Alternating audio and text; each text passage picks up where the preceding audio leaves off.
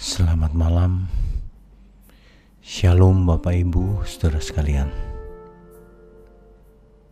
Malam ini kita akan menyoroti satu kebenaran dari Kitab Wahyu, pasalnya yang ketiga, ayat ke-16. Jadi, karena engkau suam-suam kuku, dan tidak dingin atau panas. Aku akan memuntahkan engkau dari mulutku. Bapak Ibu Saudara sekalian, ayat ini menjelaskan kepada kita bahwa dalam mengikut Tuhan kita tidak boleh tanggung-tanggung, suam-suam kuku tidak panas, tidak dingin, tidak all out, tetapi juga tidak sama sekali.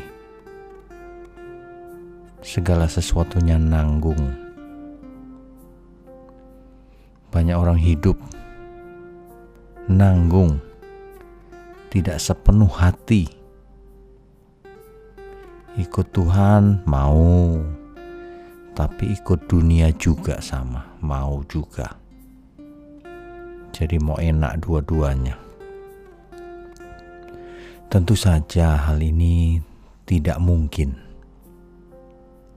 Sebab orang yang suam-suam kuku akan dimuntahkan oleh Tuhan.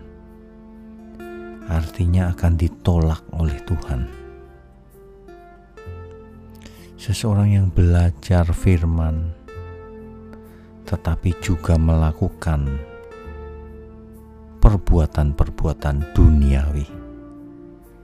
Ini seperti orang yang suam-suam kuku. Orang semacam ini biasanya main aman, saudara. Ke sana oke, ke sini juga oke. Tidak mau ambil risiko